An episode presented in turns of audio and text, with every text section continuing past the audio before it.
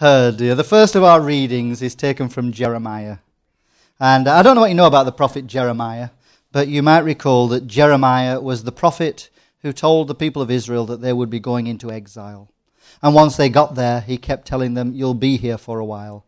And uh, he keeps prophesying words of doom until Jerusalem falls. And when Jerusalem falls, he begins to prophesy more positively to the people of Israel. But his prophecy is not accepted by all. So false prophets rise and they say, uh, Listen, in no time at all, God will deliver us from our exile in, in uh, Babylon and we'll go back to Jerusalem.